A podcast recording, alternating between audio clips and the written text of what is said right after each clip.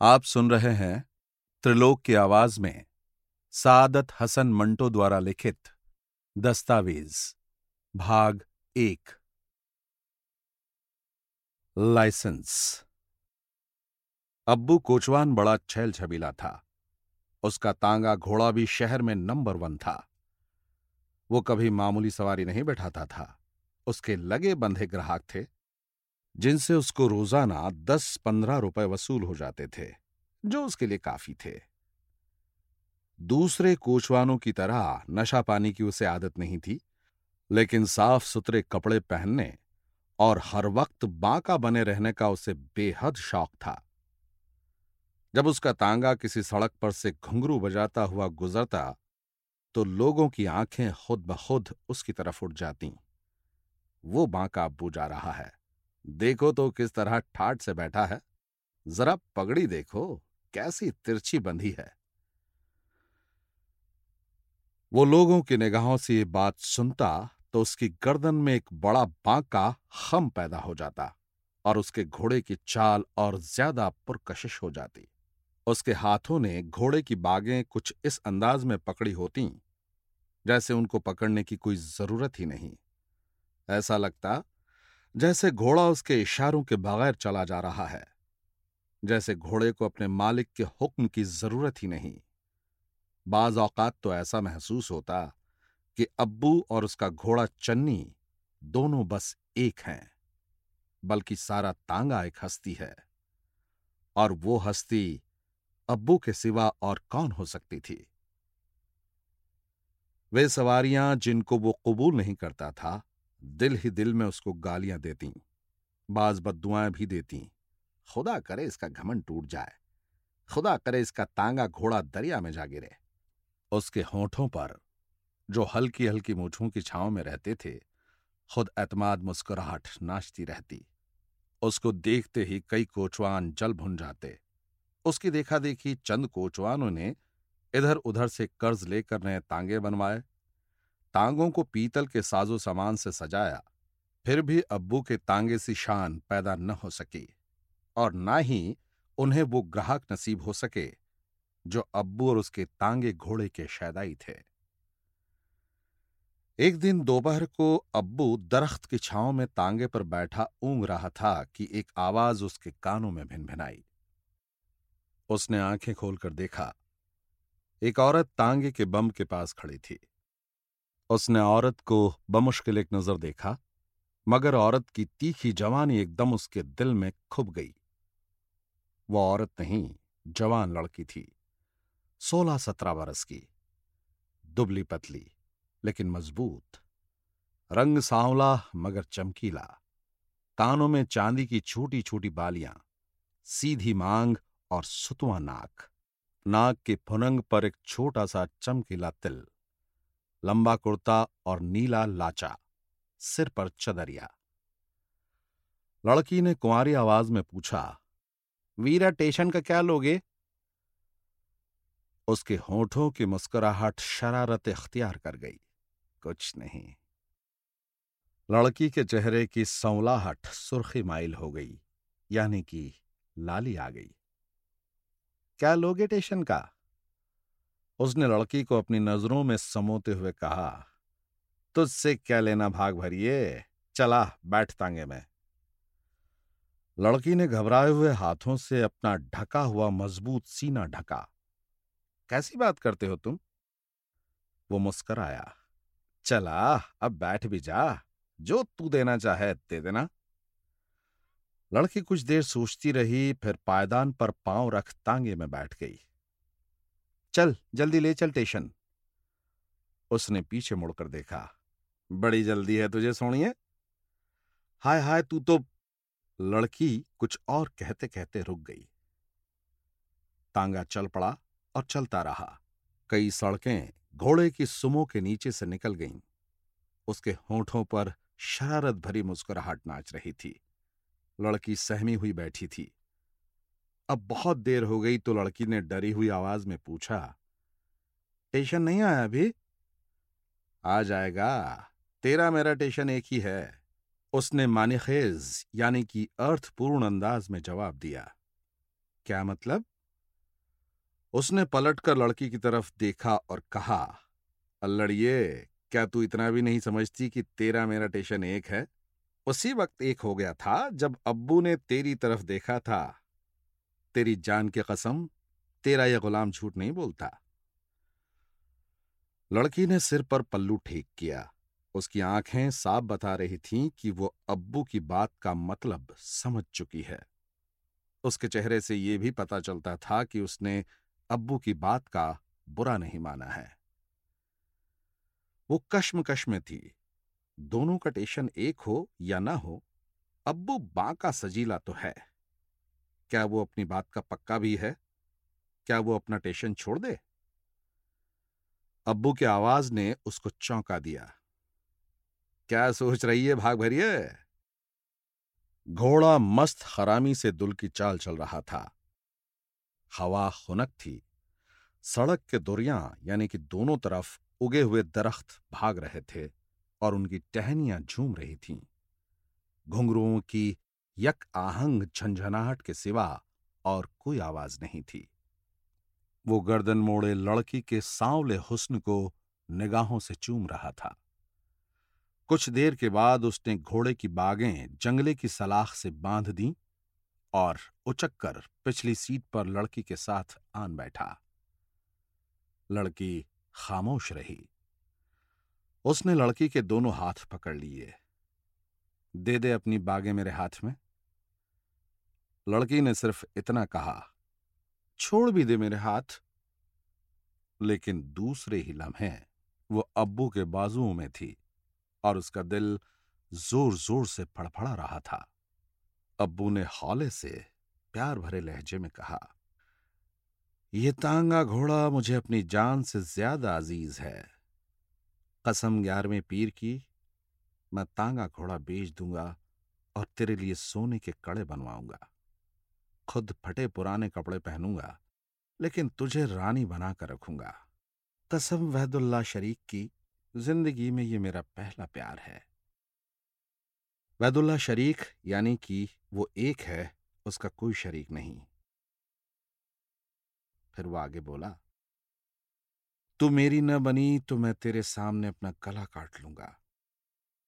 उसने लड़की को अपने बाजुओं के हलके से अलग किया। जाने क्या हो गया मुझे? चल तुझे टेशन छोड़ाऊं। लड़की ने हौले से कहा, नहीं, अब तो मुझे हाथ लगा चुका है। उसकी गर्दन झुक गई। मुझे माफ़ कर दे, मुझसे गलती हो गई। निभा लोगे इस गलती को? लड़की के लहजे में चैलेंज था, जैसे किसी ने अब्बू से कहा हो ले जाओगे अपना तांगा उस तांगे से आगे निकालकर? उसका झुका हुआ सिर उठा, उसकी आँखें चमक उठी। भाग भरिए।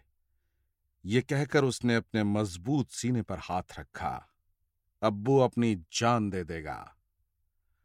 लड़की ने अपना दायां हाथ बढ़ाया। तो ये ले मेरा हाथ? उसने लड़की का हाथ मजबूती से पकड़ लिया। कसम अपनी जवानी की, अब्बू तेरा गुलाम रहेगा।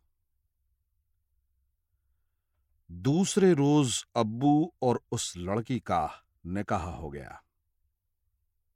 नाम लड़की का इनायत, यानी नीति था। और वो जिला गुजरात की मोचन थी।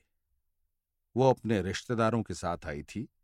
उसके रिश्तेदार स्टेशन पर उसका इंतज़ार करते ही रह गए और वो मोहब्बत की सारी मंजिलें तय कर गई। अब्बू और नीति दोनों बहुत खुश थे। न नीति ने चाहा, न अब्बू ने तांगा घोड़ा बेचा। न नीति के लिए सोने के कड़े बने, लेकिन अब्बू ने अपनी जमा पूंजी से नीति को सोने की बालियाँ खरीद दी और कई रेशमी जोड़े बनवा दिए। नीति के लिए ये कम न था। लश लश करते हुए रेशमी लाचे में जब वो अब्बू के सामने आती तो अब्बू का दिल नाचने लगता। कसम पंतजन पाक की, दुनिया में तुस्सा सुंदर और कोई नहीं। वो नीति को अपने सीने के साथ लगा लेता। नीति, तू मेरे दिल की रानी है। दोनों जवानी की मस्तियों में गर्क थे। दोनों को गाते, हँसते, सैर करते और एक दूसरे की बलाएँ लेते हुए एक महीना ही गुजर पाया था। कि दफतन एक रोज पुलिस ने अब्बू को गिरफ़्तार कर लिया। नीति भी पकड़ी गई। अब्बू पर अगवा का मुकदमा चला कि नीति बालिग नहीं थी। नीति के अदालत में साबित कदम रहने के बावजूद अब्बू को दो बरस की सजा हो गई। जब नीति ने अदालत का हुक्म सुना तो वो अब्बू के साथ लिपट गई। उसने रोते हुए सिर्फ़ इतना कहा मैं अपने माँ बाप के साथ नहीं जाऊँगी। तेरे घर में बैठकर तेरा इंतज़ार करूँगी। अब्बू ने उसकी पीठ पर थपकी दी। जीती रह। मैंने तांगा घोड़ा दीने के सुपुर्द किया हुआ है। उससे किराया वसूल करती रहना। नीति के माँ बाप ने बहुत ज़ोर लगाया, मगर वो उनके साथ न गई। थक हार कर उन्होंने नीति को उसके हाल पर छोड़ दिया। नीति अकेली अब्बू के घर में रहने लगी। हर शाम दीना उसे पाँच रुपए दे जाता, जो उसकी जरूरतों के लिए काफ़ी थे। इसके अलावा कुछ थोड़े से रुपए उसने जमा भी कर रखे थे। हफ़्ते में एक बार अब्बू से उसकी मुलाकात जेल में होती। यह मुलाकात बहुत ही मुख्तसर होती।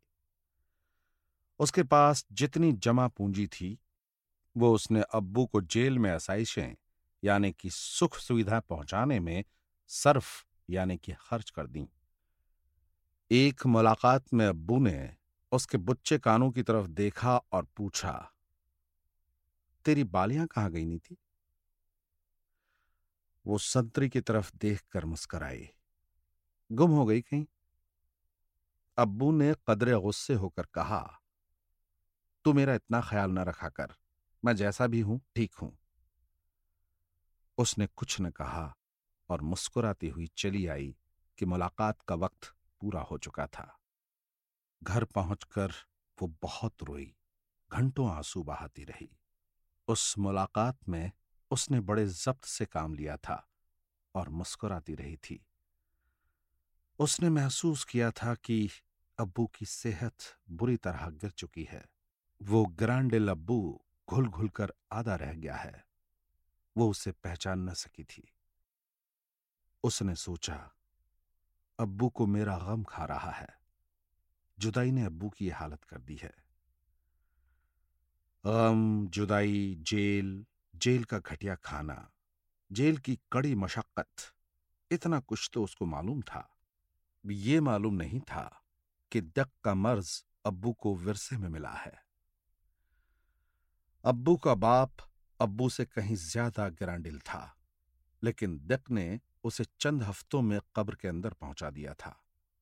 अब्बू का बड़ा भाई कड़ियल जवान था, मगर ऐन जवानी में इस मर्ज ने उसे दबोच लिया था। अब्बू इस हकीकत से गाफिल था। जब वो जेल के हस्पताल में आखिरी साँसें ले रहा था, उसने अफसोस भरे लहजे में नीति से कहा, मुझे मालूम होता कि मैं इतनी जल्दी मर जाऊँगा तो कसम वहदुल्ला शरीक की तुझे कभी अपनी बीवी न बनाता। मैंने तेरे साथ जुल्म किया है, मुझे माफ़ कर दे। देख, मेरी एक ही निशानी है, मेरा तांगा घोड़ा, उसका ख्याल रखना। और चन्नी बेटे के सिर पर हाथ फेर कर कहना कि अब्बू ने प्यार भेजा है। अब्बू मर गया। नीति का सब कुछ मर गया। इतनी जल्दी सब कुछ मर गया। नीति हौसले वाली औरत थी। उसने सदमा बर्दाश्त कर ही लिया। वो तमाम दिन घर में तने तनहा यानी कि बिल्कुल अकेली ही पड़ी रहती। शाम को दीना आता, पाँच रुपए उसके हवाले करता, उसे दम दिलासा देता और कहता, भाभी, अल्लाह मियाँ के आगे किसी की पेश नहीं चलती। अब्बू मेरा दोस्त ही नहीं, भाई भी था। मुझसे जो हो सकेगा, खुदा के हुक्म से ज़रूर करूँगा। जब नीति की इद्दत के दिन पूरे हो गए तो एक दिन दीने ने साफ़ साफ़ लफ्जों में नीति से कहा कि वो उससे शादी कर ले। नीति के जी में आया कि वो दीने को धक्के मारकर बाहर निकाल दे, मगर उसने सिर्फ़ इतना कहा, भाई, मुझे शादी नहीं करनी। उसी दिन से दीने के रवैये में फ़र्क आ गया। पहले वो बेला नागा शाम को पाँच रुपए दे जाता था। अब वो कभी चार रुपए देने लगा, कभी तीन, कि बहुत मंदा है। फिर वो दो दो तीन तीन दिन गायब रहने लगा। बहाना ये कि बीमार था, इसलिए तांगा जोत न सका। तांगे का कोई कल पुर्जा खराब हो गया था, मरम्मत के चक्कर में सारा दिन बर्बाद हो गया। जब पानी सिर से निकल गया तो नीति ने दीने से कहा, भाई दीने अब तुम तकलीफ़ न करो। तांगा घोड़ा मेरे हवाले कर दो। बड़ी लैलो लाल, यानी कि टाल मटोल के बाद बिल आखिर यानी कि अंततः, दीने ने बा दिले नाख्वास्ता, यानी कि मजबूरी में तांगा घोड़ा नीति की तहवील, यानी सुपुर्दगी में दे दिया। कई दिन तक सोचने के बाद नीति ने तांगा घोड़ा अब्बू के एक और गहरे दोस्त, मांझे के सुपुर्द कर दिया। चंद दिनों के बाद मांझे ने भी शादी की दरख्वास्त की। नीति ने इनकार किया तो मांझे की आँखें भी बदल गईं। थक हार कर नीति ने तांगा घोड़ा एक अनजाने कोचवान के हवाले कर दिया। एक शाम वो अनजाना कोचवान पैसे देने आया तो नशे में धुत था। उसने ड्योड़ी में कदम रखते ही नीति पर हाथ डालने की कोशिश की। नीति ने उसको खरी खरी सुनाई और घर से बाहर निकाल दिया। नीति अजीब उलझन में गिरफ़्तार थी। आठ दस रोज से तांगा घोड़ा बेकार तबेले में पड़ा हुआ था। घास दाने का खर्च एक तरफ़ तो तबेले का किराया दूसरी तरफ़। कोचवान थे कि कोई शादी की दरख्वास्त करता था, कोई उसकी इसमत पर हाथ डालने की कोशिश करता था और कोई पैसे मार लेता था। नीति सोच सोच कर पागल हो गई। एक दिन बैठे बैठे उसे ख्याल आया। क्यों न तांगा मैं आप ही जोतूं आप ही चलाऊं? जब वो अब्बू के साथ घूमने के लिए निकला करती थी तो तांगा वो खुद ही चलाया करती थी। शहर के रास्तों से भी वो वाकिफ थी। उसने सोचा, लोग क्या कहेंगे? फिर खुद ही उसने अपने सवाल का जवाब दिया, क्या औरतें मेहनत मजदूरी नहीं करती? दफ्तरों में जाने वाली औरतें कोयले चुनने वालियाँ घर में बैठकर भी तो हज़ारों औरतें काम करती हैं। हरज ही क्या है? फिर पेट तो किसी हीले से पालना ही है। उसने कुछ दिन सोच विचार किया और आखिर में फैसला कर लिया कि तांगा वो खुद चलाएगी। उसको खुद पर पूरा एतमाद, यानी कि विश्वास था। एक दिन अल्लाह का नाम लेकर वो तबेले पहुँच गई। उसने पीतल का साजो सामान चमकाया, घोड़े को नहलाया, धुलाया और खूब प्यार किया। तांगा जोतने लगी तो सारे कोचवान हक्का बक्का रह गए। अभी सारे कोचवान हैरत जदा ही थे कि वो अब्बू से दिल ही दिल में प्यार की बातें करती हुई तबेले से बाहर निकल गई। उसके हाथ रवा थे, जैसे वो तांगा चलाने के फन पर हावी हो। शहर में एक तहलका बर्पा हो गया कि एक खूबसूरत औरत तांगा चला रही है। हर जगह इसी बात का चर्चा था। लोग सुनते थे और उस वक्त का इंतज़ार करते थे, जब नीति और उसका तांगा उनकी सड़क पर से गुजरेगा। शुरू शुरू में तो सवारियाँ नीति के तांगे में बैठने से झिझकी, मगर चंद ही दिनों में उनकी ये झिझक दूर हो गई। अब एक मिनट के लिए भी नीति का तांगा खाली न रहता। इधर एक सवारी उतरी, उधर दूसरी सवारी बैठ जाती। कभी कभी तो सवारियाँ आपस में लड़ने झगड़ने भी लग जाती। कि किस सवारी ने पहले नीति को बुलाया था। नीति को खूब आमदनी हो रही थी। उसने महसूस किया कि तांगा दिन भर चलता रहता है, न उसको और न अब्बू के चन्नी को सुस्ताने का कोई वक्त मिलता है। उसने सोच समझकर तांगा जोतने के औकात मुकर्र कर दिए, यानी कि समय नियत कर दिया। वो सुबह सात बजे से ग्यारह बजे तक और दोपहर दो बजे से शाम छह बजे तक तांगा जोतने लगी। अब आराम भी मिलने लगा। आमदन तो थी ही। वो जानती थी कि बेशतर लोग सिर्फ़ उसके कुर्बत हासिल करने के लिए उसके तांगे में बैठते हैं। वो बेमतलब, बेमकसद उसे तांगा इधर उधर घुमाने फिराने को कहते हैं। तांगे में बैठकर आपस में गंदे गंदे मज़ाक करते हैं। उसको सुनाने के लिए अजीब अजीब बातें करते हैं। वो अक्सर महसूस करती कि वो खुद तो नहीं बेचती, लेकिन लोग चुपके चुपके उसे खरीद लेते हैं। वो ये भी जानती थी कि शहर के सारे कोचवान उसको बुरा समझते हैं। इन तमाम एहसासात के बावजूद वो मुजतरब नहीं थी, यानी कि व्याकुल नहीं थी। अपने खुद एतमादी के बायस वो पुरसकून थी। एक दिन शहर की कमेटी ने उसको बुलाया और कहा, तुम तांगा नहीं चला सकती? उसने पूछा, जनाब, मैं तांगा क्यों नहीं चला सकती? लाइसेंस के बगैर तुम तांगा नहीं चला सकती। अगर तुमने लाइसेंस के बगैर तांगा चलाया तो तुम्हारा तांगा घोड़ा जब्त कर लिया जाएगा और औरतों को तांगा चलाने का लाइसेंस नहीं मिल सकता। शहर की कमेटी ने जवाब दिया। उसने कहा हुजूर, आप मेरा तांगा घोड़ा जब्त कर लें, पर मुझे ये तो बताएँ कि औरत तांगा क्यों नहीं चला सकती? औरतें चरखा चलाकर अपना पेट पाल सकती हैं, औरतें टोकरी ढोकर रोजी कमा सकती हैं, औरतें कोयले चुन चुनकर अपनी रोटी पैदा कर सकती हैं। मैं तांगा चलाकर क्यों अपना पेट नहीं भर सकती? मुझे और कोई काम करना आता ही नहीं। तांगा घोड़ा मेरे खाविंद का है, मैं उसे क्यों नहीं चला सकती? हुजूर, आप मुझ पर रहम करें। आप मुझे मेहनत मजदूरी से क्यों रोकते हैं? मैं अपना गुजारा कैसे करूँगी? बताइए ना मुझे, बताइए। शहर की कमेटी ने जवाब दिया, जाओ, बाज़ार में जाकर बैठ जाओ, वहाँ कमाई ज़्यादा है। नीति के अंदर जो नीति थी, जलकर राख हो गई। उसने हौले से अच्छा जी, कहा और चली गई। उसने औने पौने दामों तांगा घोड़ा बेचा और सीधी अब्बू की कब्र पर गई। एक लहजे के लिए वो खामोश खड़ी रही। उसकी आँखें बिल्कुल खुश्क थीं, जैसे बारिश के बाद चिलचिलाती धूप ने सारी नमी चूस ली हो। फिर उसके भींचे हुए होठ वाह हुए और वो अब्बू से मखातिब हुई अब्बू आज तेरी नीति कमेटी के दफ्तर में मर गई। दूसरे दिन उसने शहर की कमेटी के दफ्तर में अर्जी दी और उसको अपना जिस्म बेचने का लाइसेंस मिल गया।